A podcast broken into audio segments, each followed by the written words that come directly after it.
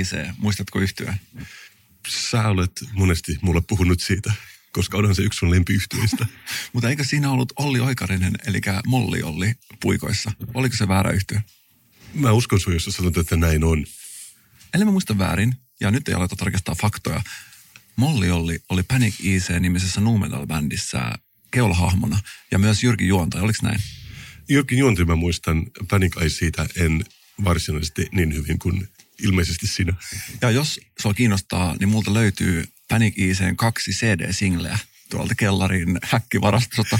Voin joskus kyllä pistää soimaan, kunhan etsitä vaan CD-soitin Mä toivon, että ne on ne kaksi viimeistä CD, mitä sulla on, että sä oot hammautunut eroon kaikista muista, mutta sä et vaan pysty, koska sulla on niin voimakas emotionaalinen lataus just Molli Ollin musiikkiin. Se on vähän kuin kaunis postimerkki, jossa on joutsen ja taustalla sellainen suomalainen järvimaisema. Ei kannata myydä, koska sen arvo voi oikeasti skyraketoida hetkenä minä hyvänsä. Mä uskon sua kovin paljon. Mä oletan, että syy, miksi sä puhut Molliosta niin paljon, on se, että me seistään nyt tällaisen ehkä 15 vuotta vanhan vaalimainoksen edessä, jossa komeilee Olli Oikarisen virnuileva naama, koska me ollaan tällä viikolla eduskunnan kirjastossa ja täällä on vaalimainosnäyttely. Hyvä, että kerroit, koska mä olin itse jo raapustamassa äänestyslipukkeen 139 numeroa. Mä muistan, tähän herätti pienen kohun tämä Molli Olli aikoinaan, koska hän tosiaan oli kokoomuksen riveissä ja monet ilmeisesti olettivat jotain tällaista enemmän street- ja urban-puoluetta, jona kokoomus ei ole profiloitunut ainakaan viime aikoina. Ja se kokoomuslaisuus näkyy tässä ilmoituksessa varmaan vahvimmin niin, että tässä lukee, että Olli lupaa sinulle tällä flyerilla Union 5 minus 20 prosenttia kaikista replay-farkuista. Eikä siinä vielä kaikki. Jos lupaat äänestä Ollia, saat 40 prosentin alennuksen. Eli nyt heti haluaisi nähdä niin kuin jotain myyntilukuja vuodelta 2001, tai tässä ei luo vuotta, mitä tämä on, mutta että miten paljon niitä replay-farkkuja oikein meni. Tässä on myöskin tällaista sukupuolen korjausleikkaushuumoria. Tässä lukee sukupolven leikkaus. Tarvitaan ehdottomasti nuorta näkökulmaa. Esimerkiksi WWW, MMS ja GPRS ovat töitä, joiden hallitsemisesta on tullut vanhemman sukupolven huomaamatta hyvinvointimme ja taloudellisen kehityksemme kannalta peruuttamattoman tärkeitä. Oletko itse sitä mieltä, että WWW, MMS ja GPRS on kehityksen kannalta ollut tällaisia peruuttamattoman tärkeitä lyhenteitä? Ne on voinut olla 15-20 vuotta sitten, mutta jotenkin mä, mä muistan, että tuo liittyy tuollaiseen aikaan, että kaikki lyhenteet oli jotenkin siistejä. Tai jonkin semmoisen juppi-aikaan, että se BMW ja HIV, että ne on ne kaksi juppiuden väkevintä ilmaisumuotoa. Ni, niin se on kyllä jotain taikaa aina kun lyhennetään. Tässä myöskin varmaan arvostat tätä graafisen suunnitteluelementtinä tässä on liekit ja myös 139, mikä on erikoisnumero ja siinä on tällainen tähtäin, vähän niin kuin Mission Impossible estetiikka. Kyllä, se on vaan, että niin kuin lataa ja laukaisee tuohon numeroon, niin se on hyvin.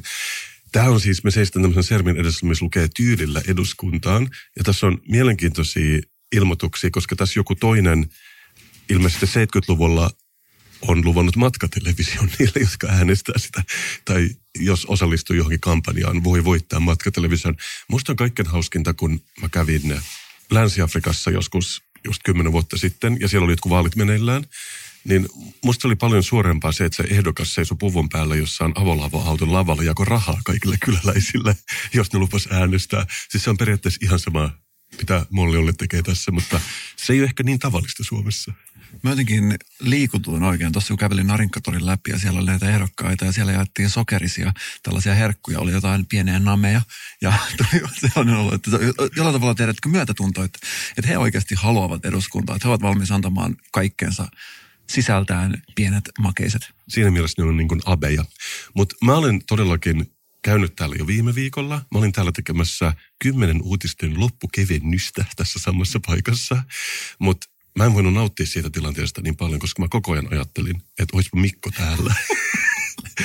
ja näetkö, unelmat voivat käydä toteen, koska nyt olemme täällä yhdessä ja katsomme näitä samoja ilmoituksia.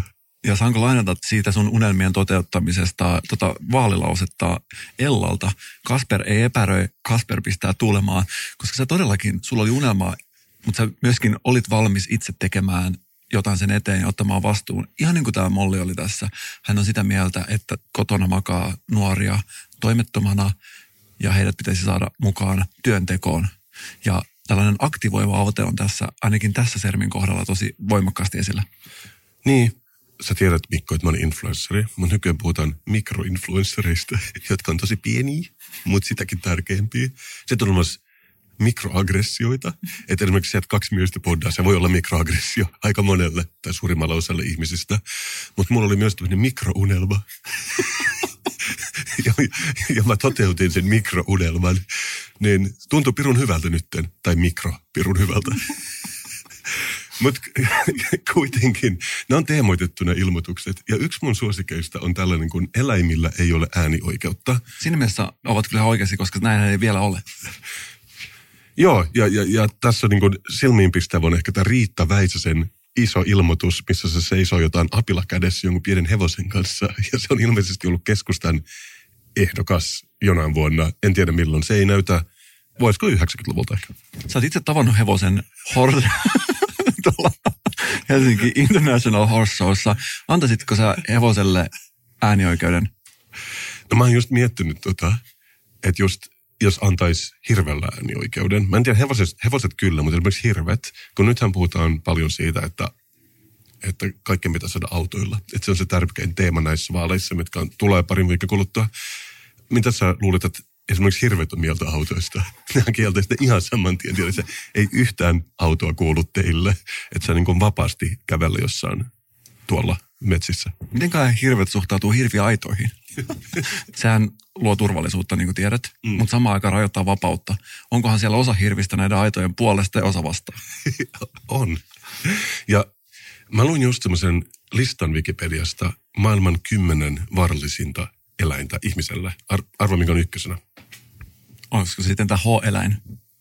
Hyttynen. Mikä on H-eläin? Hirvi.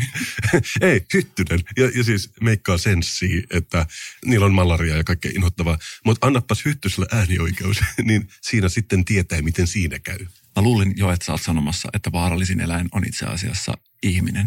Se oli kakkosena tällä listalla, koska se jostain syystä listattiin. Mutta mut vasta kakkosena sitten mä tarkoitan kymmenentenä lapamato en mäkään antaisi lapamadolla äänioikeutta. Mieti, miten hankala myös tunkea niitä ääniseteleitä sinne niin kuin suolistoon, että se lapamato pystyy rustaamaan niihin numeron. Ja selkeästi sen jälkeen tällainen vaalijulisteiden graafinen suunnittelu tulee muuttumaan, jos eläimet saa äänioikeuden, koska esimerkiksi tästä Riitta Väisästä mainoksesta on mahdoton sanoa, että kumpaa tästä tarkoitetaan tätä pienikasvusta hevosta vai Riitta Väisästä. Sä et voi tietää, se ääni menee.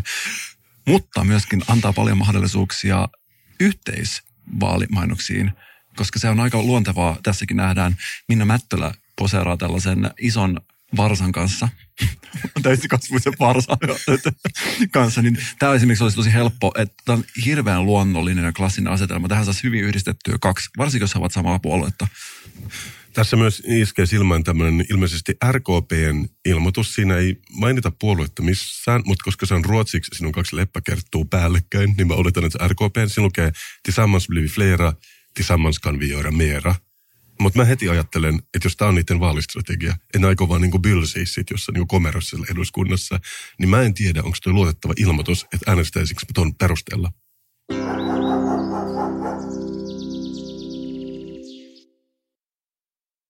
Ja kappas, löytyykö täältä tuttuja? Joo, me siirryttiin tällaisen sermin eteen, missä lukee, kun vanha suola ei enää janota.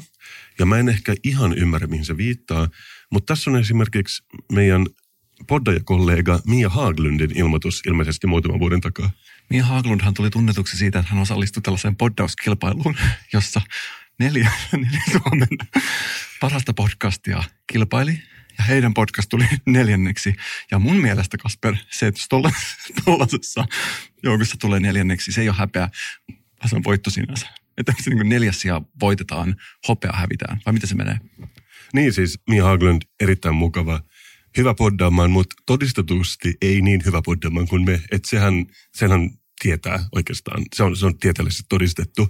Mutta mä oon iloinen, että silloin kuitenkin muutakin meneillään että ei tarvitse laittaa kaikkia munia siihen yhteen koriin poddaamiseen. Ja se, jos on neljänneksi paras poddaaja, voi, tar- voi tarkoittaa kuitenkin sitä, että sä oot ehkä toiseksi paras jossain muussa. Eduskunnassa esimerkiksi. Mä en, mä en tiedä, pääsikö sisään. Mä, mä en äh, seurannut niin hyvin. Mua ilahduttaa myös, että täällä on joku Ben Chyskovicin ehkä 80-luvun alun tai 70-luvun lopun ilmoitus, missä se pitää vaalidiskon ja se näyttää niin kuin nuorelta ja sillä on sänkykamari katse, mutta vieläkin samat viikset. Täällä löytyy tällainen Mikko Ahvenainen, joka on keskustan riveiltä pyrkinyt Uudenmaan vaalipiiristä jossain vaiheessa numerolla 303. Hänellä on puhekupla, jossa lukee nuorekasta näkemystä eduskuntaan, mutta sitten täällä on mielenkiintoinen yksityiskohta, eli kun käännetään, käännetään vähän katsetta, niin täällä on tällainen kuin Shamrock, The Beauty and the Beast Tour. Eli tämä on jonkinnäköinen rock-yhteistyö, rock-sisältöyhteistyö keskustan kanssa. Ja joskus on näin, että jos puhutaan, että ollaan nuorekkaita, actually se voi tarkoittaa jotain muuta. Mutta ei ehkä tällä kertaa. Joo, kai se nuorekkuus nykyään, se tarkoittaa lähinnä sitä how do you do fellow kids meemiä jollain tavalla. Nämähän pitää oikeasti niin nähdä nämä ilmoitukset, mutta kyllä mä, mäkin tykkään, että toi yksi nuori naisehdokas on tehnyt sillan. Eli se seisoo vähän niin kuin se on vääntänyt itse solmuun ja lukee syntyy elämä alla. Se, se kyllä herättää mielikuvia. Perttu Nousiainen vetoaa ihmisiin, jotka ovat parisuhteen jälkeen päässyt jo uuden elämän makuun, koska hän sanoi, että kun vanha suola ei enää janota, ja täällä lukee, että hänen mielestä kaikilla on oikeus onneen. Selkeästi tällainen positiivinen eron jälkeinen ja uuden elämän alkuun suuntaava vaalikampanja, joka ei ehkä kuitenkaan ole välttämättä ihan jokaiselle. Kyllä. Mutta mä mietin tällaista. Me joudutaan tällainen ASMR kuiskaamaan koko ajan, koska me seistään tosiaankin eduskunnan kirjastossa. Täällä on tärkeitä ihmisiä, jotka lukee asioita. Pitäisikö meidän siirtyä jonkin nurkkaan ja puhua asiat halki siellä? Tehdään näin.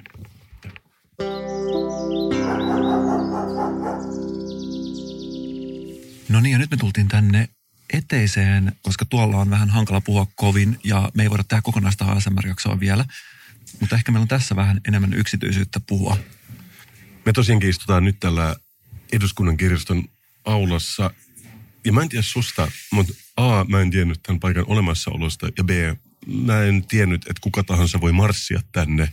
Että mä sanoisin, että me tehdään palvelus demokratialle, kun me kerrotaan kansalaisille tämän olemassaolosta. Ja tässä oli yksikin herrasmies, joka katsoi internetistä koripallovideoita ja vaan yllätyin siitä, että joku on saanut idean tulla just tänne katsomaan koripalloa.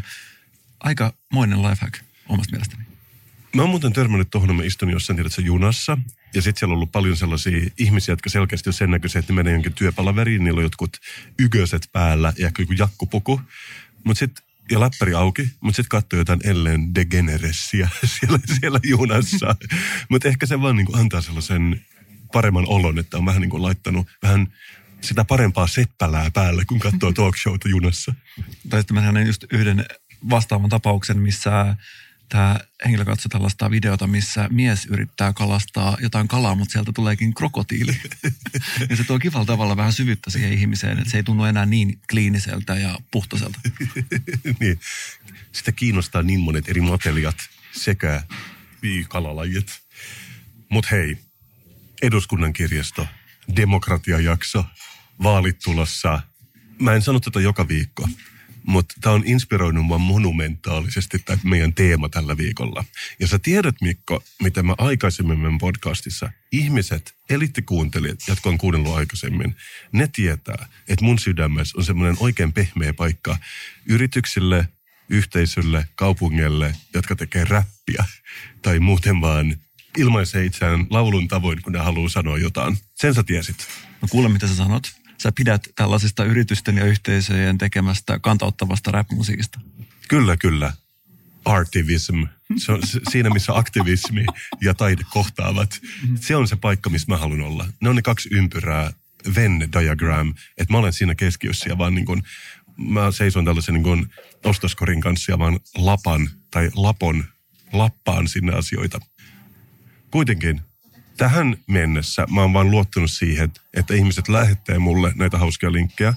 Mä oon myös googlannut niitä. Mä oon etsinyt YouTubesta eri kaupunkien mainosbiisiä. Mutta nyt mä oon ajatellut, miksi mä en itse toimi tässä katalysaattorina? Miksi mä en innoita ihmisiä räppäämään enemmän jonkun hyvän asian puolesta? Ja nyt sattuu olemaan niin, että ekan kerran mun elämässä on käynyt niin, että mä tunnen ihmisiä, jotka oikeasti on ehdolla eduskuntaan. Ja mä tunnen peräti neljä sellaista ihmistä eri puolueista. Ja mä kysyn näiltä neljältä ihmiseltä, haluaisitteko tehdä rap-biisin Kasperin ja Mikon podcastin, millä te promotoitte tien ehdokkuuttanne? Ja kaikki neljä ihmistä sanoivat kyllä. Herra Jumala. Tätä on... Muistatko tarinan siitä karhusta, joka tekee palveluksen toiselle karhulle? Mulla tulee vähän mieleen, mieleen se, se, että en tiedä mitä on tulossa, mutta mutta, mutta. Mä ymmärrän, että sä takeltelit sanoissa. Mullakin on perhosia vatsassa. Mä en ole edes kuunnellut näitä kaikkia biisiä. Mutta todellakin mun mielestä, jos puhutaan niin kuin vaalitenteistä, niin kyllähän se niin kuin vaalitentti rap battle on se kaikkein jaloin muoto niistä kaikista, ja niitä ei nähdä tarpeeksi. Tämä ei ole täysin kattava otos, koska mä tunsin vaan yhden kokoomuslaisen, yhden RKP-läisen, vihreän ja feministisen puolueen ehdokkaan, mutta mun mielestä on siinäkin jo yhdellä ihmisellä tuntemista. Mä otan penkistä kiinni ja sä voit pistää plugin sisään ja pitäisikö me kuunnella heti ensimmäinen? Pitäis. Se mun täytyy kuitenkin nyt sanoa ihan ekaksi, että vaikka kaikki muut sanoivat joo, joka oli vähän yllättävää, mutta hyvin ilahduttavaa, että kaikki sanoivat, että joo, totta kai me tehdään tämä, niin sä tiedät, että politiikkoihin ei aina voi luottaa. niin yksi näistä politiikoista, ja mä en halua sanoa kuka, ei kuitenkaan sit loppujen lopuksi lähettänyt sitä kappaletta. Esimerkiksi Lotte Backlund, joka kyllä lähetti, sanoi mulle, että se katkesi jalkansa, että saako se vähän lisäaikaa. Ja mun on pakko uskoa sitä, koska sellainen on vaikea feikata, että jos mä näen sen kaupungille ja se loikkii sille niin kuin iloisesti, niin mä tiedän, että se halusi vaan lisäaikaa. Kysytkö röntgeneitä? niin, mutta mä en ole nähnyt, mä en toiminut sähköpostitse. Mutta mä halusin soittaa sulle ihan ekaksi Karle Hyrttigin, joka on siis RKPn ehdokas rap-biisin. Ja numero on 187, ja jos katsoo Karlen Instagramia, niin se käyttää usein tämmöistä karnevaalifonttia, mutta se onkin Karlevaalit, josta mä annan heti pluspisteitä. Mutta kuunnellaan, miten tässä debatissa käy, kun mä soitan tämän teoksen. Jos kukaan puhuisi, että onko tämä meidän nykyinen poliittinen järjestelmä paras vai voidaanko me keksiä joku vielä parempi? Että onko se paras, mitä me keksitään, että me mennään tällaisiin jääkiekkojoukkueisiin ja sitten me kilpaillaan, että kuka tekee eniten maaleja ja kuka sanoo jostain vastustajasta rumasti. Ja sitten kukaan, joka pääsee kansanedustajaksi, ei puhu siitä, että tämä voisi ehkä olla jotain muuta. Kun tärkeämpää on menestyä siinä, mitä se jo on. Jos ei me tehdä sille järjestelmälle mitään, niin sit mä en usko, että me tehdään millekään meidän isoille ongelmille mitään, koska me vaan riidellään samaan aikaan, kun se tulipalo polttaa perseen alla. Mutta jos me ruvetaan miettimään sitä, että miten me tehdään niitä asioita, niin mä uskon, että me pystytään vaikka mihin. Pystytään vaikka mihin. Pystytään vaikka mihin. Ja jos sä haluat epäillä sitä, että no ei niin tule koskaan tapahtumaan, miksi tämä järjestelmä mikä koskaan muuttuisi, niin sä oot luultavasti oikeassa, mutta jos kukaan ei puhu siitä, niin se on ainoa tilanne, milloin se on sataprosenttisen varma, että mitään ei tapahdu. Ja se on se, mitä mä haluan tehdä. Et se on se, että mä haluan mennä politiikkaan ja puhua niistä asioista, mistä siellä ei puhuta. Koska niin kauan kuin kukaan ei puhu, niin mä oon ihan varma, että mitään ei tapahdu. 187 pitut. Oho, tuliko siellä V-sana vielä lopuksi? Se antoi kyllä niin kuin, kivasti toisaalta semmoista karakteria ja vähän särmää tälle biisille. Mä en tiedä susta. Nyt on aamu. Mä en ole nukkunut mitenkään hirveän hyvin. Mä kuulin ensimmäisen sanan järjestelmä ja sitten vitut. Mutta ehkä se riittää saamaan selville, että mikä tämä agenda on. Ensinnäkin mun täytyy sanoa, että mä olen erittäin iloinen mä pyysin näitä ehdokkaita, että räppää vain 20 sekuntia tässä sun puhelimella, että ei silloin niin väliä. Mutta ne on kaikki oikeasti niin kuin tuottanut nämä biisit. ja Karlikin väitti menemässä studioon tekemään tätä. Karleman pahlani, tämä flow ei ollut ihan impeccable, mutta sanoma tuli selville ja siinä oli kuitenkin semmoinen niin voimasana lopussa, jonka saa mun uskomaan, että Karle on tosi tosissaan tämän kanssa – ja ehdottomasti pistet siitä, että koska mä näen, että tällainen poliittisen räpin tuottaminen on sellainen, jos on enemmän hävittävää kuin voitettavaa. Kyllä. Ja mulle tuli mieleen, että vähän niin kuin Kaarle steppaisi taistelukentällä ja ihmiset heittäisi vähän sellaisia pieniä keppiä jalkoihin, mutta hän pysyi pystyssä ja oikeasti vältti ne pahimmat poliittisen ja kantauttavan rap-musiikin kuopat. tässä ja pysy pystyssä mun mielestä loppuun asti. Kyllä, koska vaarannahan on Cheek räppää Linnan juhlissa 2012, mihin ei halua mennä, niin Koska se on jo tehty. niin, mun, mun ilokseni kukaan ei mennyt siihen kuoppaan. Mä antaisin kuitenkin 5 kautta 15 räpille se, että tämä on mies, joka haluaa eduskuntaan. Ehdottomasti samaa mieltä. Kuunnellaan seuraava. Tämä on Elina Sagde Ollikainen feministisestä puolueesta. Nettisivujen mukaan haluaa luoda maailman ystävällisimmän maan, mikä on hyvä periaate. Aika hyvä slogani oikeastaan, jos miettii kaikkea, mitä on täällä kuullut. Jotenkin tällainen ystävällinen maa kuulostaa mun mielestä kivalta. Kyllä, siinä on vähemmän sitä, että haluan ampua kaikki ulkomaalaiset, joka on sitten se toinen ääripää, mitä kuulee. Me ei seistä sen takana. Ehdottomasti me ollaan oikeasti ulkomaalaisten ampumista vastaan, ja jos, jos et ole sitä vielä arvoit. Mä oon ainakin, en mä tiedä voinko mä puhua sun puolesta, mutta mun mielestä ehdottomasti väkivalta ulkomaalaisia tai muita ihmisiä kohtaan ei ole ok. Se on niin kuin no-no meidän kirjassa. Kuitenkin Elina lähetti kolmen minuutin biisin, joka on vähän liikaa. Me, Ihan vähän. me joudutaan ehkä vähän lyhentämään sitä, mutta kuunnellaan nyt yksi minuutti siitä.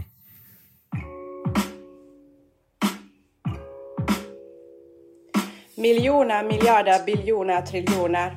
Hur många människoliv for där? Vi skakar av oss allt, det spelar ingen roll. Hela livet här går i toner i moll. Stopp, stopp, stopp, stopp, stopp. Vi tar det här nu helt från början. Jag vägrar att tro på den där smörjan. Så himla lätt att genomskåda. Mig kan ni inte längre knåda. Pengar finns, har länge funnits. Men ingenting har ännu vunnits. Det krävs mod och styrka att på mänskliga rättigheter yrka. Det handlar om respekt och människoliv. Vi kan inte göra allt, men det behövs stora kliv. Jag ger inte upp, det blir ett livslopp. Att försvara oss alla och inte bara balla. Haluan, että Suomessa kaikilla on hyvä olla. En halua, että kenestäkään puhutaan, että ne olisi joku nolla. Haluan inkluusio, ilman sitä mikään ei oo hyvää, mainiota hyvää. Haluan inkluusio, ilman sitä mikään ei oo hyvää, mainiota hyvää. Hei, kaikkia tarvitaan, kaikkia tarvitaan, sempataan toisiaan. Aika immersiivinen kokemus. Tuntuu niin kuin olisi ollut Elinan kanssa studiossa. Todellakin siis taas kerran iloinen, että Elina on oikeasti tuottanut ja säveltänyt ja laulunut kolmen minuutin biisin. Ja heittäytynyt kyllä todellakin tohon. Ja siinä missä Karle lähti sieltä poliittisen rap-musiikin vasemmasta laidasta, niin Elina on lähtenyt uudistamaan tätä genreä keskeltä. Kyllä, mutta tässä oli selkeästi niin melodisuutta myöskin, mikä on joskus se puuttuva viides elementti hiphopista. Joten mä sanoisin, että jos Elina ei voita, niin sitten ei kukaan näitä vaaleja. Voin varmaan puhua meidän molempien puolesta, että arvosana on tällä kertaa 5 kautta 5. 5 kautta 5 ja numero on 62. Okei, ja sitten todellakin Lotta, joka klenkaten on nauhoittanut tämän biisin mulle viime yönä. Se sanoi, että se tuli suoraan vaalitentistä puoli kahdeksan aikoihin, mutta sen jälkeen vielä levytti tämän kappaleen meille. Ja sanoi itse mitään mieltä.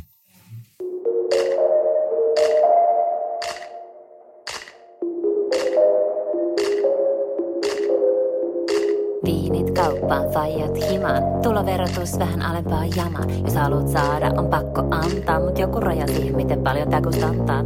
Vanhat rakenteet istuu tosi syvällä. Mut mulla on balls, kun keskiverto sedällä. Terävä on kieli, aina puhun totta. Kirkas on mieli, mun nimi on Lotta. Wow, aika tällainen kupliva ja vedenalainen tunnelma. Tekee mieli mennä sinne Alkon vähän arvokkaampien champanjoiden luokse ja ottaa ehkä yksi pullo sieltä matkaa. Tässä oli selkeästi tällainen rahamaku. Tuotantoarvot oli kohdalla. Lotta sanoo nettisivujensa mukaan itse olevansa työlöläisporvari, mutta musta tässä oli todella underground ote tämmöinen niin trip hop meets sea-punk. Eli tuotannolliset arvot todella hienosti kasassa. Ja I kid you not, jos mä olisin kuullut tämän radiosta, mä oikeastaan voisin kuvitella, että se oli joku uusi suomalainen hip-hop-artisti. Joku Universal Musicin uusi sainaus kenties. Mutta tässä helposti tulee näiden kantauttavien kappaleiden edessä samanlainen olo, kun ollaan tuolla laivan buffetissa ja siellä on se punaviini ja valkoviinihana vierekkäin, niin eikö oikein tiedä, kumma valitsisi. Ja joskus näissä tilanteissa ainakin mulla tulee tehty niin, että mä otan vaan kaikkea. Joo, samaa mieltä. Itsehän mä oon valmis antamaan myös Lotalle 5 kautta 5. Niin se on vaikea vaalitentti tai rap battle, jos kaikki saa 5 kautta 5. Että mistä valita.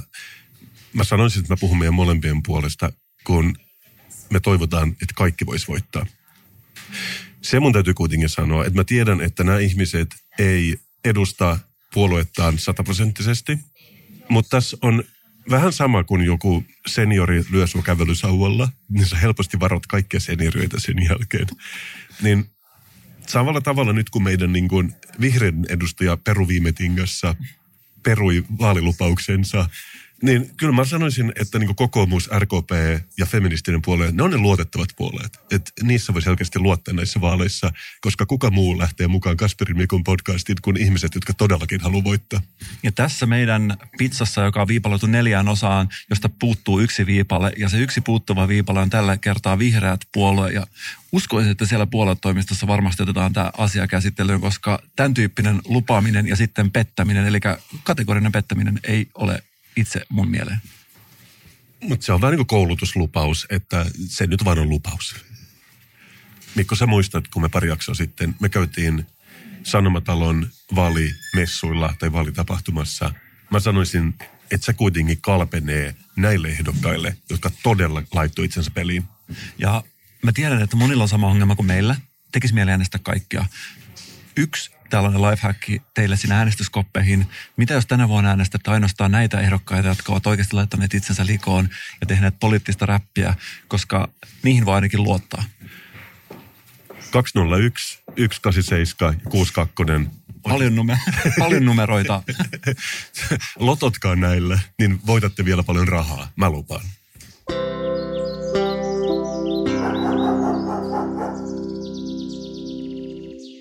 Joskus mä ihailen ihmisiä, jotka osaa antaa tällaista negatiivista ja kielteistä palautetta.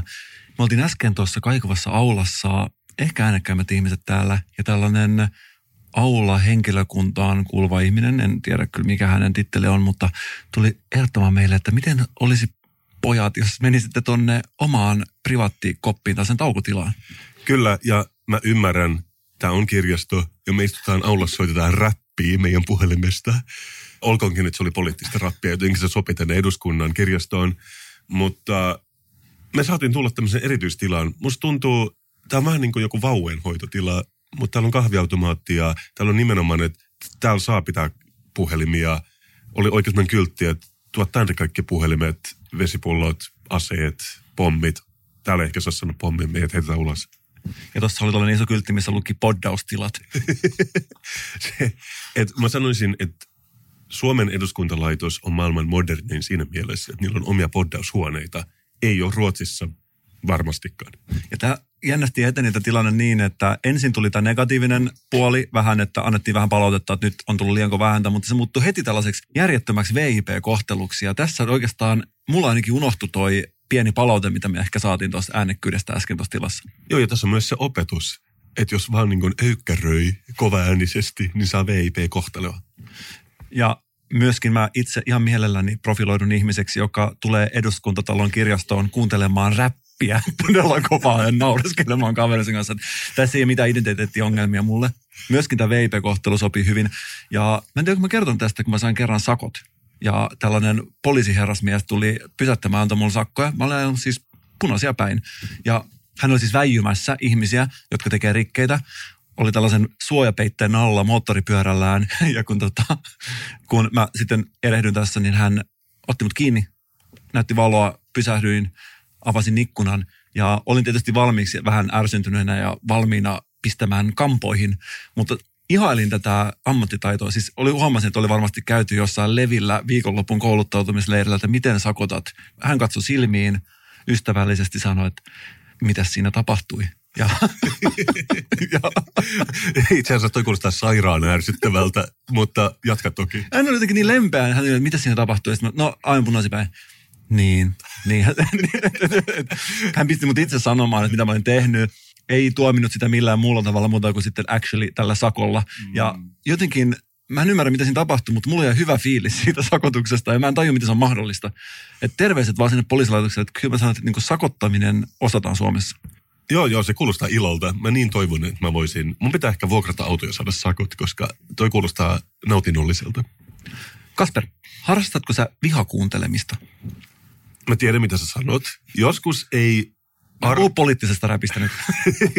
mä tiedän, mitä sä sanot. Joskus, jos ei vaikka arvosta jotain musiikkityyliä tai TV-ohjelmaa tai mitä lie, niin kuitenkin uteliaisuus voittaa ja pitää silleen niin kuin hampaat irvessä kuitenkin käydä se kokemus läpi. Mulla on tiettyjä artisteja Spotifyssa, jossa mä oon kyllä niin kuin heittäytynyt tähän maailmaan. Onko tämä nyt eh, vihakuuntelu viiva, kun uteliaisuus voittaa? niin, niin toisaalta mä olen, mä olen niin lempeä, että mä en kutsu sitä vihakuunteluksi, vaikka se de facto varmaan on sitä, mutta mä kutsuisin sitä vaan jonkinnäköiseksi tulikokeeksi. Mutta äh, mä havahduin tähän yksi päivä. Mulla oli todella hyvä päivä, erittäin hyvällä tuulella. Lauleskelin kotona, täydellinen päivä kaikin puolin. Elämä näytti hyvältä, paljon mahdollisuuksia edessä ja paljon ratkaistuja ongelmia takana. Tyypillinen päivä mun elämässä. ja tota, havahduin kuuntelin Radio Helsinkiä muistaakseni. Ja sieltä tuli tällainen artisti, jota vihaan yli kaiken. Ja, ja, ja tuli tämän artistin ensin niin haastattelu ja kappale. Ja mä huomasin, että vihasin sitä artistia ja se tuntui todella hyvältä. Ja mulla oli hyvä päivä, kaikki hyvin, viha kuuntelen musiikkia ja jotenkin kumoan tämän oman teorian siitä, että tämä vihakuunteleminen olisi joku mielenterveyden ongelma. Se ei ole sitä, koska tämä mun hyvä päivä todisti näin. Ja mä mietin, että mistä tämä hyvä olo tulee, että miksi tuntuu niin hyvältä vihakuunnella tätä artistia. Ja musta tuntuu, että mä ymmärsin sen logiikan, mitä tämä menee. Ja se menee näin, että jokaisella meistä, oli sitten eduskuntavaaliehdokas tai tavallinen poddaaja, on jonkinnäköisiä arvoja. Ja silloin kun tämä vihakuunneltava kohde, artisti, sijaitsee samalla janalla, millä sä itse operoit, mutta siellä toisessa päässä, silloin tämä vihakuuntelu on erittäin antoisaa ja miellyttävää. Esimerkiksi artistit, jotka ottavat oman taiteensa ja omat tunteensa erittäin vakavasti, on mulle sellaisia, mihin mä en itse usko, ja joka sijaitsee siinä toisessa päässä. mun mielestä tällainen oman itsensä vakavasti ottaminen ja sen edellä herkistyminen ja siitä taiteen tekeminen ja siitä tällainen herkästi puhuminen jotenkin sellainen, mikä jotenkin resonoi mun nauruhermoa ja se... Se on, se on helposti vähän pompöösiä välillä. Se on vähän.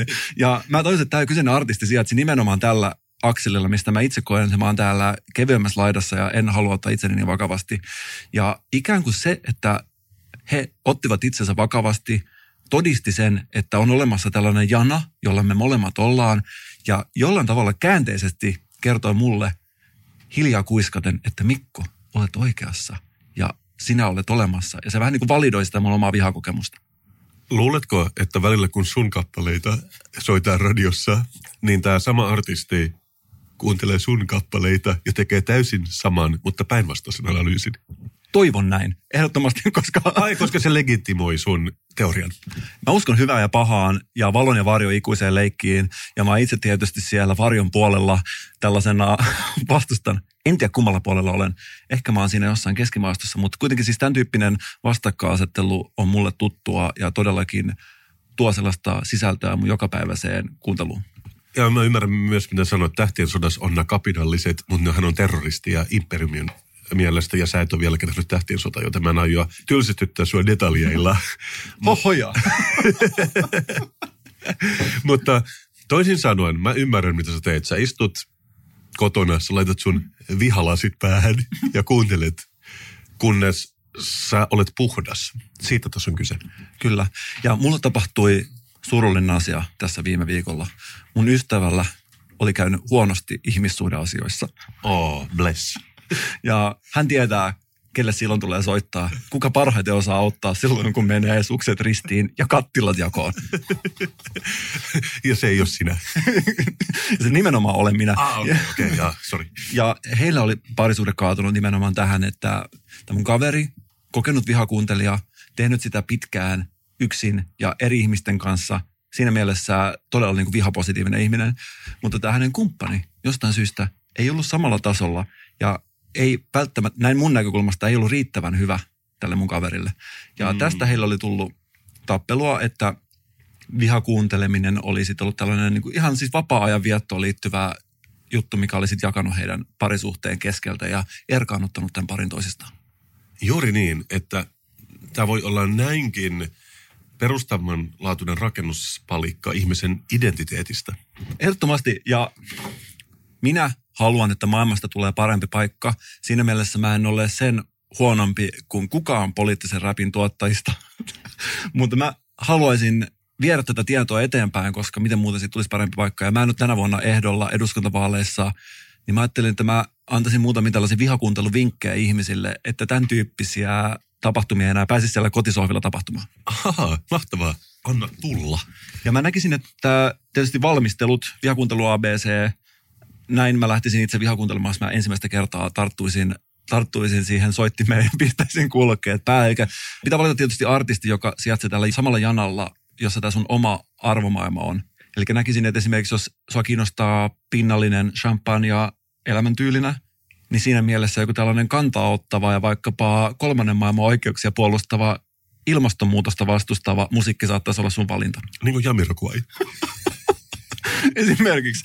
Et, ymmärrätte, kaikki ymmärtää logiikan. Että ensin pitää valita se, että mistä oikeasti pitää, ja sen jälkeen vaan siihen vastakohtaan. Niin sieltä löytyy varmasti joku artisti jokaiselle. Kyllä, kyllä.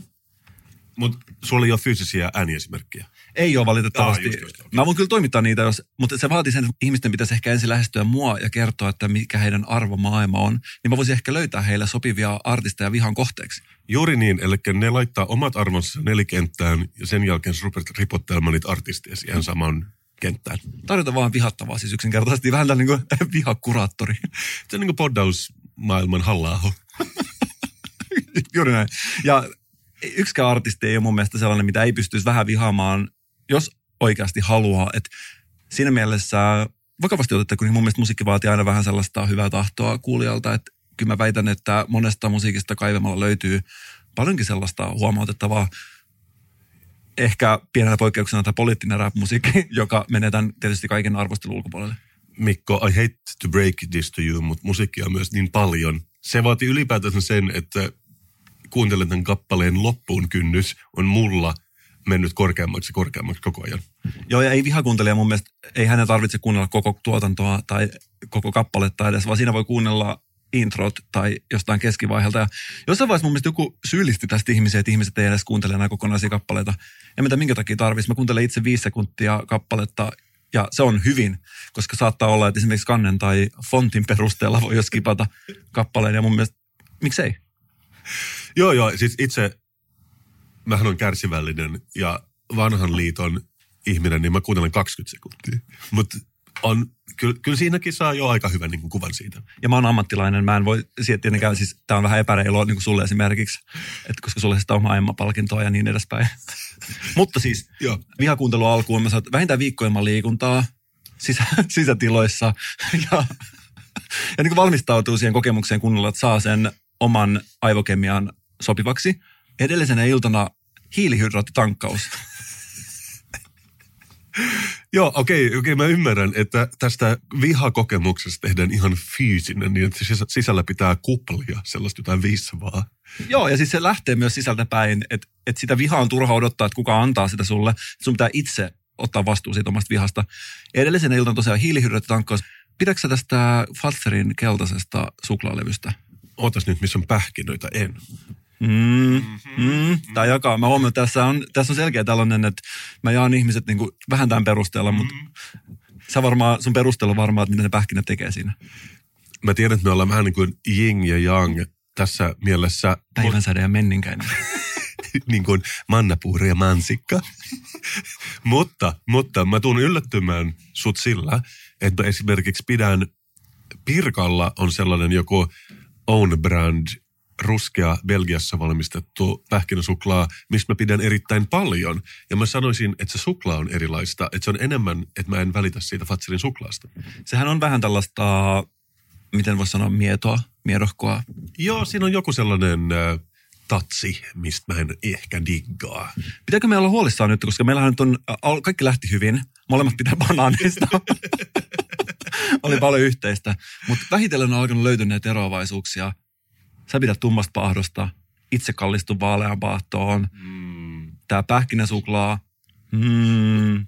Ja toisaalta, jos asioissa, jos säröä, niin ei ole mitään kohtaa, missä valoa voi lanketa sisään.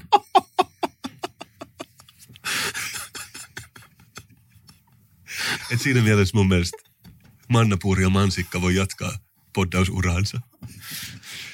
Kyllä, mutta silloin kun, silloin kun sä oot syönyt sen sun suklaalevyn illalla, hiilaritankkaus, herät aamulla, aamiainen väliin, lounas väliin, ja mä sanoin, kello viisi, sä oot valmis. Ja sitten mä sanoin, että kokemattomalle vihakuuntelijalle suosittelisin vaikkapa tällaisia suomalaisten pienlevyyhtiöiden tuotantoa. Itse tunnen sen hyvin. Sen takia tiedän, että sieltä löytyy todella paljon kiinnostavia kohteita. Okei, okei, mutta pienlevyttäjänä itsekin, niin onko tässä kyse siitä, että, että sä vihaat vaan itseäsi koko ajan? Tässä voi olla sellainenkin ulottuvuus, ja mähän en itse erottele kuulijoita sen perusteella, että onko ne vihalukuja. Että ne vihastriimit ja rakkaustriimit menee mulla ainakin sekaisin. Spotify ei erottele siellä statistiikassa, että millä motiveilla ihminen on kuunnellut. Ei, vielä, mutta mun tuli just tämä idea, että mitä jos me pystyttäisiin, niin kun, kun tulee vuoden lopussa se semmoinen niin statistiikka, että mitä kaikki on tullut tehtyä, niin jos siinä tulisikin, että sä oot vihakuunnellut, tiedät sä 200 tuntia tänä vuonna, ota vähän rauhallisesti ensi vuonna joukosta. Sitten siellä on, siellä on erikseen tällaiset äh, rakkauskuuntelut, vihakuuntelut ja ironiset tota, striimit, jotka, mä veikkaan, että sulla on ainakin tämä ironinen striimausluku aika korkea. Ouch, busted. Kyllä, Mut- joo, totta. Mutta tässä olisi oikeastikin kyllä, mä, mietin, mä monta kertaa miettinyt, kun monet artistit, mä näen tätä ihan oikeasti päivittäin, kun artisti julkaisee musiikkia ja sitten jossain vaiheessa alkaa, musiikki on julkaistu, ei ole enää mitään jäljellä muuta kuin vaihtoehto mennä sinne Spotifyn, Spotify for Artists palveluun ja katsoa sieltä, että kuinka paljon sitä kuunnellaan. Ja joka aamu herää ja katsoo, että no, joko on noussut käyrät sitten se tavallaan väkisinkin ohjautuu siihen, että eh, mä siis tiedän, että monet artistit väijyy niitä omia striimilukujaan herkäämättä. Niin, mä en edes tiennyt tämän olemassaolosta, mutta miksi olisin tiennyt? Mä toisaalta, mä tiedän Instagram for Professional Influencers on myös olemassa. Joo, ja sitä on aika koukuttavaa, ja siinähän näkyy esimerkiksi, kun julkaisee musiikkia Spotifyssa, niin artistit näkee ensimmäisen viikon ajan reaaliajassa ne striimit, että kuinka paljon niitä tulee. Aa, se on kiva, jos viisarit hakkaa punaisella koko ajan. On, mutta siinä on se ongelma tietysti se, että sä et tiedä, että onko ne kuulijat esimerkiksi 15-vuotiaita lippispäitä vai nelikymppisiä Lippispäitä. nelikymppisiä lippispäitä. Että se on tosi vaikea erottaa sen perusteella. Ja mä näkisin, että tässä on oikeastikin nyt hyvä business opportunity, koska näitä striimien jako, vihastriimit, rakkaustriimit, ironiset striimit. Ja siinä vaiheessa, jos sä huomaat, että sun musiikilla nämä ironiset striimit ylittää nämä kaikki muut, niin sä voit ehkä artistina alkaa miettiä myös vähän sitä sun sisällöllistä puolta. Ja ehkä katsoa, että olisiko nämä ihmismaitoviittaukset esimerkiksi siellä lyrikoissa liikaa joillekin kuulijoille. Kyllä, mutta pääasia, että me saadaan monitoroitua ihmisiä lisää ja oikeastaan niin kuin kaupallistettua heidän persoonallisuutensa mainostien käyttöön. Se on mun unelmani. Ja jos tuntuu siltä, että se viha ei millään ota lähteekseen, niin mä näen, että sellainen yksi pieni jippo vielä, millä sen saa koulittua esiin, on yleensä tällaisten kappaleiden lyrikoiden tutkiminen. Et siellä löytyy, jos ei mistään muualta löydy, löydy sit tällaista keskiarvosta poikkeavaa persoonallista tatsia, niin lyrikoista yleensä löytyy. Ja mä olin tässä viime viikonloppuna täällä Tallinn Music Weekillä. Okei. Okay. Ja siitä on tulossa kattava, kattava festivaalipäiväkirja. Kunhan jaksan editoida, siinä voi mennä oikeasti vuosi. Tämä on nyt tällä kertaa vähän sama kuin, mä vertaisin tätä tähän James Cameronin avatariin.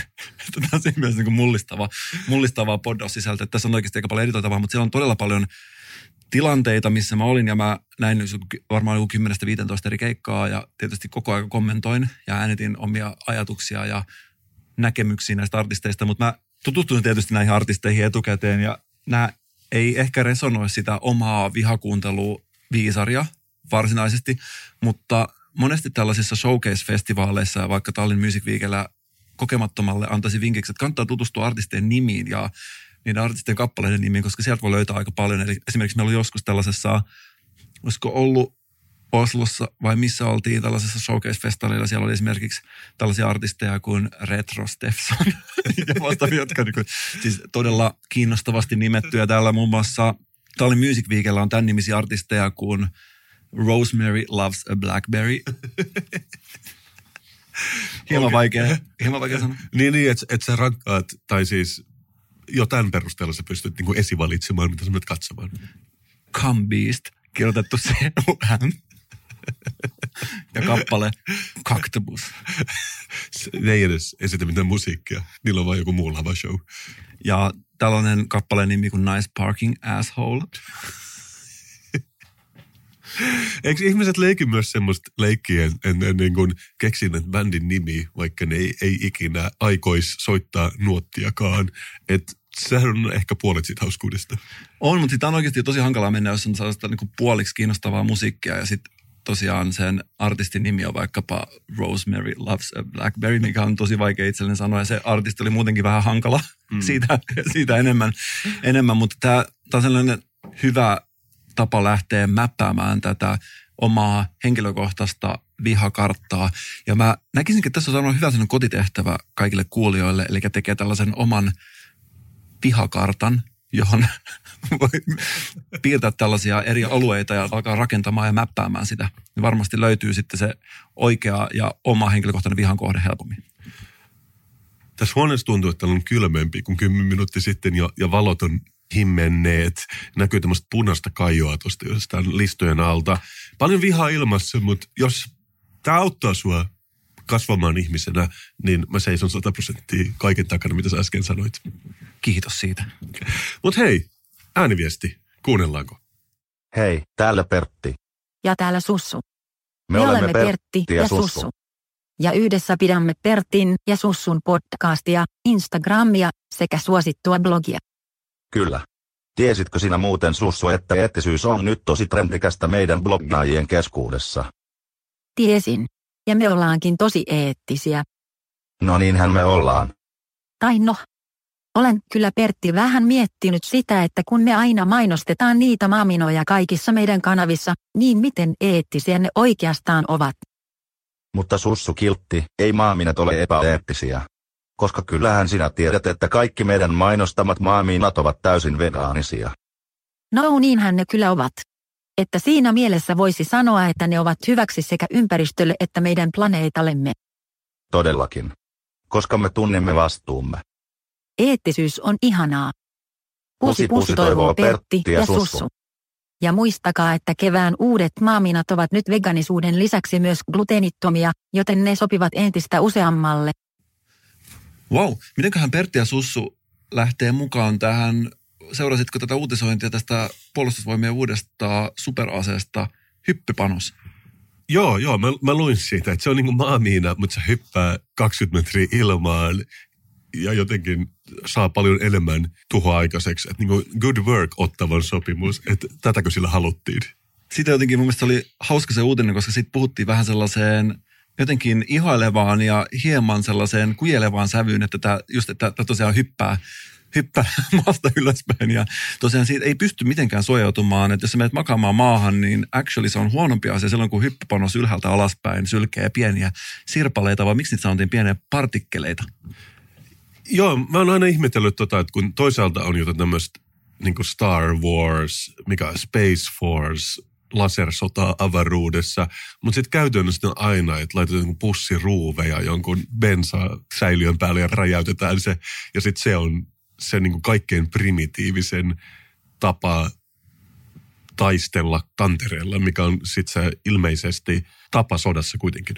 Mä oon oikeasti miettinyt monta kertaa sitä, kun on tämä miinakielto, ja mä en tiedä, saako tästä puhua, mitä mieltä tästä aiheesta saa olla, mutta mä oon vaan miettinyt nyt tietysti kun rauhan aika, niin tietysti ajatellaan, että ei miinoja. Mutta jos mä itse olisin puolustusvoimissa siellä kenraalina ja olisi tämä ottavan sopimus siellä pöydällä ja maamiinojen käyttökielto, niin ei tietenkään niitä rauhan aikana käytetä. Mutta jos sota tulee, niin mietin, että onko siellä joku salainen varasto. Mistä, no okei, no tiedetään, ei ole sallittua. Voi tulla pahennusta, mutta actually halvin tapa puolustaa pitkää maarajaa. Pitäisikö kuitenkin ottaa tämän käyttöön? Mä en tiedä, onkohan Suomen puolustusvoimilla mitään salaisia suunnitelmia vai pelaakohan ne koko aika vaan avoimin kortein? Onko se ikinä miettinyt, että voisit tuotteistaa tämän sun vihamusiikin? Kaikille varusmiehillä annetaan AirPodit, ne saa kuunnella näitä sun viha-artistia, joka saa ne taistelemaan paljon kovemmin. Se olisi halvempi tapa. Ja mä tiedän, että sit, jos ja kun sota alkaa, näin armeessa aina sanottiin, että jos ja kun vihollinen hyökkää, idästä. idästä. niin mä tiedän, että siinä vaiheessa varmasti kaikille meillä on erityinen tehtävä ja mä oon ihan varma, että mä oon itse säveltämässä inspiroivaa musiikkia meidän pojille, jotka siellä puolustaa rajalla. Minkä sotapoddailultas ehdit tietenkin, koska meillähän on tärkeä tehtävä kriisin sattuessa. Kenttäpodcast. Sanot, että, että miksi ei? Ehkä siellä voi rauhanajaksi vapautettu elimellisestä unettomuudesta päivittäin kärsivää sotilaskin tehdä jotain isänmaa eteen. Nostetaan meidän poikien moraalia. Se on, mä sanoisin, että se meidän tehtävämme siinä postapokalyptisessa maailmassa. Terveiset sinne rintamalle, pitäkää lippu korkealla. Kyllä. Mutta hei, uutisia Helsingistä. suosikki, suosikkipaikkani ja seuraan jatkuvasti, mitä täällä tapahtuu. Sä tiedät, että, että mä olen uutisten ystävä. Mä tykkään vähän seurata, mitä tapahtuu. Ja mä olin tosi iloinen, kun mä luin tämmöisen otsikon Kalliolehdestä, kun että Helsinkiin tulee ennätykselliset 17 paviljonkia tänä vuonna. Mihin ne kaikki mahtuu? Toivottavasti ei omalle takapihalleni. Miten sä ymmärrät paviljonkin? Mä näen sen tällaisena väliaikaisena rakennuksena, joka esittelee jotain tuotteita. Joo, ja siis mä näen sen ehkä huvimajana, jossa on vai mikä se on, hubimaja, lolmaja ehkä nykyään, jossa on korkealla kukkulalla niin kuin Alppipuistossa tai jossain tämän tyyppisessä, että, tai niin kuin sä sanoit ehkä messuilla, että, että siellä on joku fantastinen uusi nyhtökaura esiteltynä. Mutta tämä olikin jotain tällaista uuskieltä, että kyllä se tarkoittaa väliaikaista rakennusta, mutta se tarkoittaa nykyään parakkipäiväkotia. Wow. Ja siis mä törmäsin tähän monessa eri paikassa, että tämä ei ole vaan niin tämä uutinen, vaan että suurin osa paviljongista on tarkoitettu väliaikaisiksi ja sitten tota, luetella, mitä ne on. Uusi paviljonkipäiväkoti, eli parakki. Uusi paviljonkipäiväkoti ja leikkipuisto. Eli nämä on kaikki Daghemmet Domuksen korvaavat tilat. Kuulostaa siis siltä, että Daghemmet Domus on ihan jotenkin sädesienessä ja rakennetaan quote unquote paviljonkipihalle. Mutta ja Brendö Logstadieskolan lisätilat, siis ne on, kaikki, on kaikki siis sitä, nostaa semmoinen laatikko pihalle jonkun julkisen laitoksen. Ja milloin tämä on tapahtunut ensinnäkin? Mä en ole ehkä seurannut niin tarkkaan, että vaan muutetaan nimeä tällä tavalla. Onkohan Helsingin Sanomat oli jollain tavalla tässä mukana, koska aina kun kieltä uudistetaan ja tulee joku uusi sana, niin se on jollain tavalla, musta tuntuu, että siellä on toimituksessa näpit pelissä. Kyllä. Mutta toisaalta, kun mä olin päässyt tämän yli, että paviljonkin siis tarkoittaa nykyään parakkia.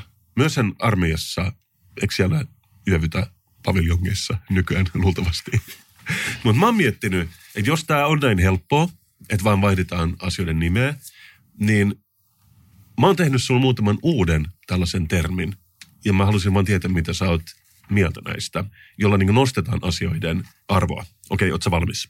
Tulee eka bajamaja, eli saniteettipalatsi. menee, menee läpi, kyllä pienellä harjoittelulla ehkä. Niin, niin, mieti, Ruisrock, meidän saniteettipalatsimme sijaitsevat tuon Liejuisen kentän itäpuolella. Viime Ruisrockistahan me muistetaan Princess Nokia Signature Bajamaja, joka oli aivan normaali bajamaja, mutta hieman tilavampi, jossa oli vesihana ja oli vain hänelle. Eli saniteettipalatsi. Se tulee sieltä niin kuin kuninkaallisten, eli Princess Nokian maailmasta, totta kai. Mutta okei, vaja. Miten sä itse uudistaisit tätä? Palatsitermi taitaa olla käytetty, paviljonkin-termi on käytetty. Ehkä jotain uskonnollista vivahdetta, ehkä joku temppeli. Kuuntele tätä välinesalonki.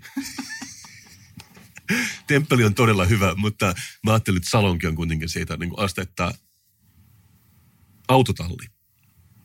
No saisiko tähän sitten sitä temppeliä? Mä ajattelen logistiikkavarikkoa. Et kuitenkin niin pysytään siinä niin kuin autoilun tai liikkumisen maailmassa, että varikoissa on yleensä jotain busseja ja raitiovaunia sellaista. Okei, okay, roskakatos, kulttuuriasema.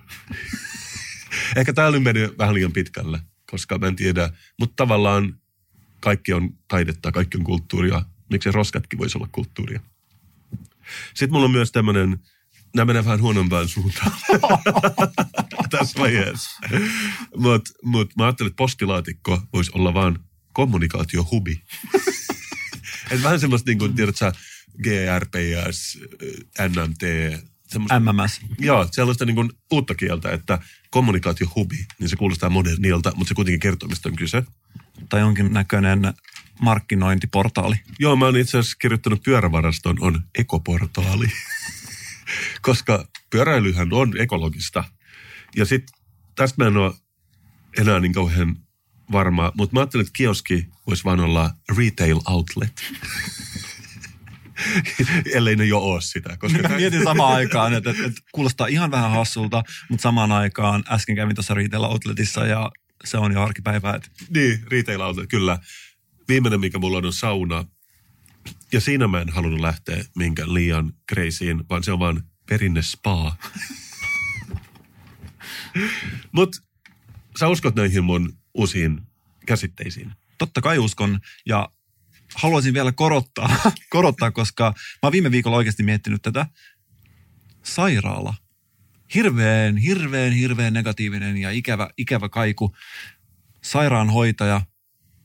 En haluaisi nähdä sairaanhoitajia vaan sairauden hoitajina, vaan myös jollain tavalla terveyden tuojina. Ho- holistisina parantajina. Holistisina, homeopaattisina parantajina. Voisiko näille termeille keksiä jotain uusia nimityksiä? Voisiko se temppeli nyt käyttää tässä, niin kuin, tiedät se niin kuin Hippokraaten temppeli? Koska eikö lääkärit, ne, ne, ne sanotaan Hippokraaten valan vai joku tällainen Näin, näin ilmeisesti on. Mitäs tämä sairaanhoitaja? temppelitär? niin kuin sen Hippokraaten mukaan. Se kuulostaa siis pahalta, koska se tarkoittaa myös ehkä virtahepoa joissain kulttuureissa. Mutta kyllä mun niin hippo. Se kuulostaa mukavalta. Ja ei ole millään tavalla loukkaava, ellei sä oikeasti ole hipon näköinen sairaanhoitaja, jolla se voi ihan vähän tuntua henkilökohtaiselta loukkaukselta. Ja silläkin ole mitään väliä tälleen bodypositiivisuuden aikoina, että saa olla minkä mu- muotoinen ja hajuinen kuin haluaa. Mun ystävä on lähtenyt nyt itse pois tästä kehopositiivisuudesta kehonegatiivisuuteen. Ja hän sanoi, että se liittyy hänelle siihen, että hänellä on vähän vaivannuttava olo, jos hän esimerkiksi on alasti niin, että muut ihmiset näkee hänet. Niin käy usein. Mä kans luin, mä en muista kenen Facebook-päivitys se oli, mutta että kehittelee tämmöistä niin kilpailuhenkistä joogaa, mikä ilahdutti mua kanssa tosi paljon. että mä pidän kyllä siitä, että asiat kehittyy, että ei vaan pysytellä niissä niin kuin tuhat vuotta vanhoissa niin kuin venytyksissä, vaan että lähtee oikeasti niin kuin tuotteistamaan sitä ja hik, hikisenä ja hampaat irvessä joogaa. Seksinegatiivisuus, toinen asia, mikä nousi esille. Seksiin suhtautuminen tällä tavalla niin kuin vähän häveliäästi ja myöskin vaieten. Voisiko siinä olla uusi trendi, koska mä en tiedä sit, niin kuin tiedät, joskus se, että sä näytät vähän vähemmän, on enemmän. Ja se, jos sä näytät kaiken, on taas vähän vähemmän. täysin samaa mieltä, täysin samaa mieltä. Ja sä huomaat, että mun käsi hapuilee mun laukkua ja mä en näytä, mitä mulla on siinä vielä, koska nyt on viikon juoman aika. Viikon juoma. Ja perinteisesti me ollaan tehty niin, että me ei keskustella tästä etukäteen. Mä vaan lämäytän sen pöytään. Ja tällä viikolla se on tämä. Mitä sanot tästä?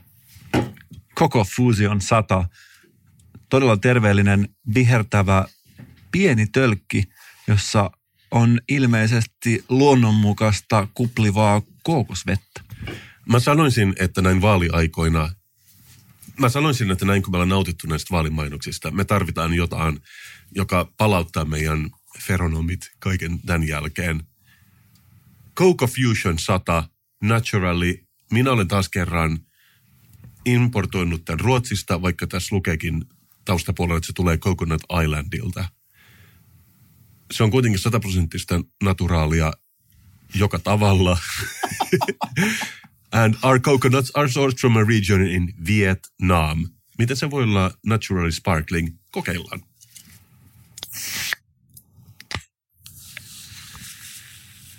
Yllättävän hiilihappoisen kuuloista, ottaen huomioon, että tämän pitää tulla jostain Coconut Islandilta.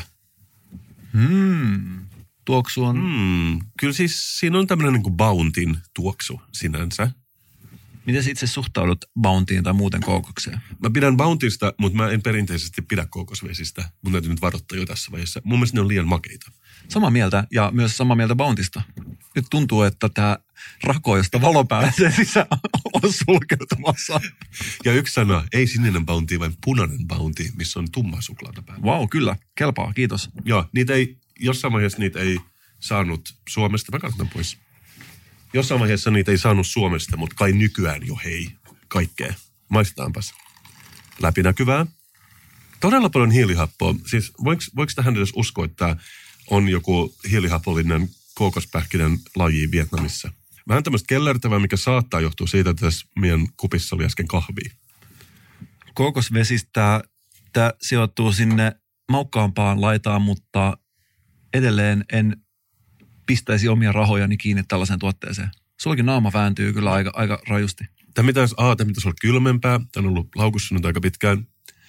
Kiitämme hiilihappoa. Koska hiilihappo yleisestikin tekee asioista ja pirskahtelevimpia ja raikkaampia. Mutta mä en voi sille mitään, että se tavallaan kokosveden ehkä vähän ällömakeus lyö läpi. Sitä paitsi, oliko kookos vähän niin kuin kananmunat, että yhtenä muodona on hengenvaarallisia, toisena on tosi terveellisiä. Ja nyt mä oon siis ihan kuukauden sisään lukenut, että munakokkeli on hengenvaarallista ja sitten se olikin ok. Jossain vaiheessa myös mun mielestä kookosrasva oli todella nirri poiskamaa ja nyt sitä laitetaan kaikkiin raakakakkuihin. Jännästi oskilloi äärilaidasta toiseen. Jossain vaiheessa joku Helsingin, toi, Helsingin Sanomien toimittaja gontsoili ja testasi sitä, että voiko hän oppia tykkäämään jostain ruoasta, mistä hän ei pidä. Ja siinä oli joku tällainen sanonta, että joku 15 kertaa auttaa tutustumaan uuteen ruokaan ja sitten siitä voisi ehkä alkaa pitämään. Voitaisiko me poddaajina ottaa tällainen haaste kookosvesien kanssa ja maistaa tästä eteenpäin vuoden ajan 52 erilaista kookosvettä ja katsoa, että alettaisiko me pitämään siitä?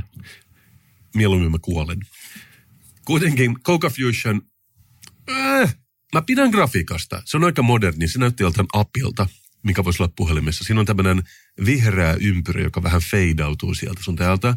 Ja Fusion kirjoitetaan Zalla, että se on niinku Coco Fusion 100.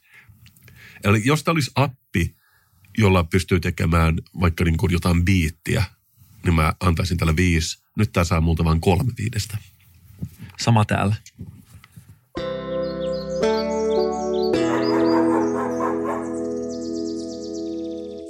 Eilen oli aprillipäivä.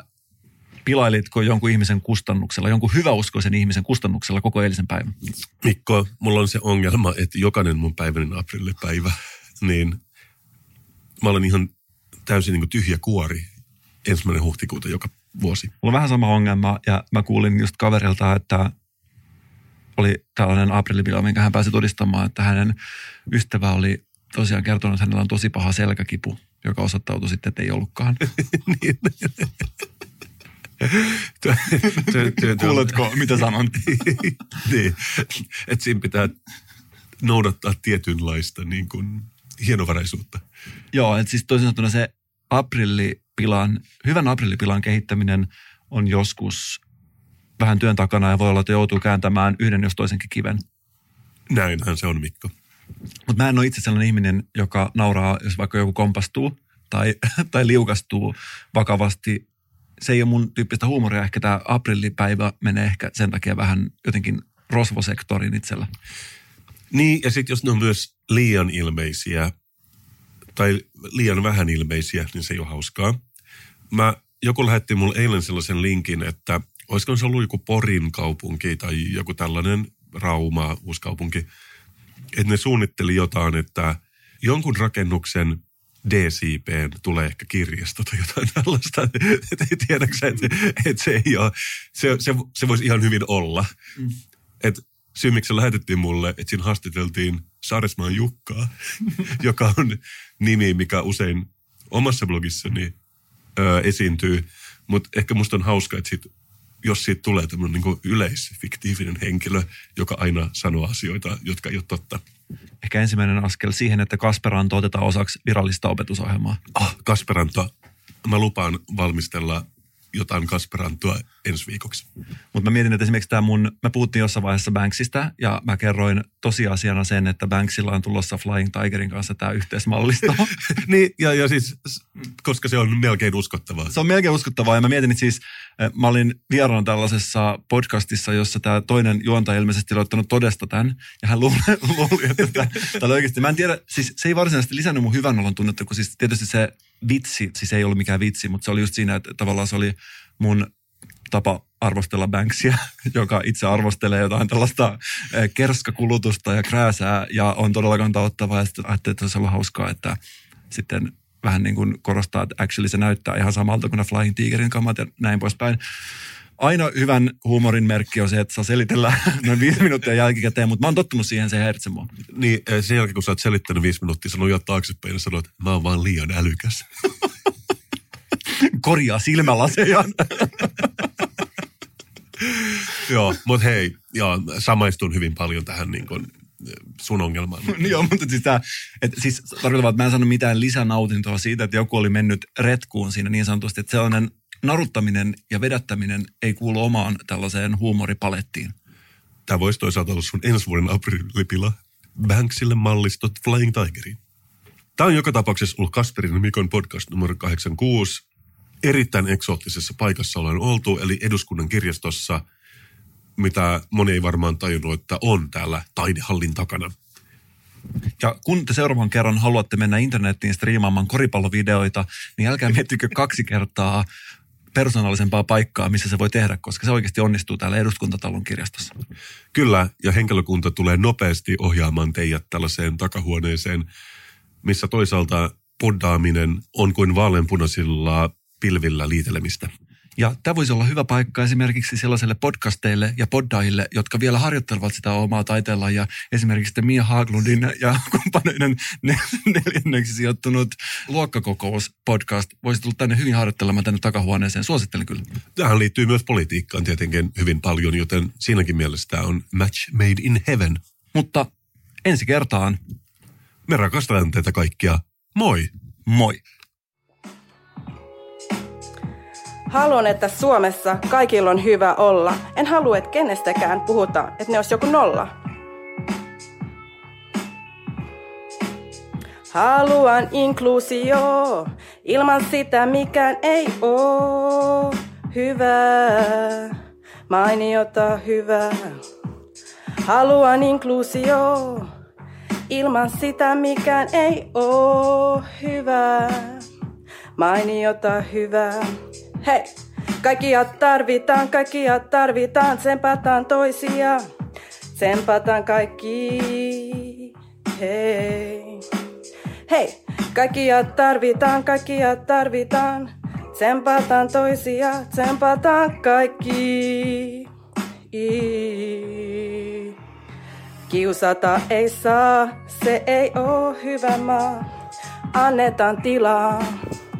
Rakennetaan siltoja, ei muureja, feministinen puolue. Hei, hei, hei. Hei, hei, hei, haluan. Haluan, että Suomessa kaikilla on hyvä olla. En halua, että kenestäkään puhutaan, että ne olisi joku nolla. Hei, kaikkia tarvitaan, kaikkia tarvitaan. Tsempataan, toisia tsempataan kaikki. Hu, hu.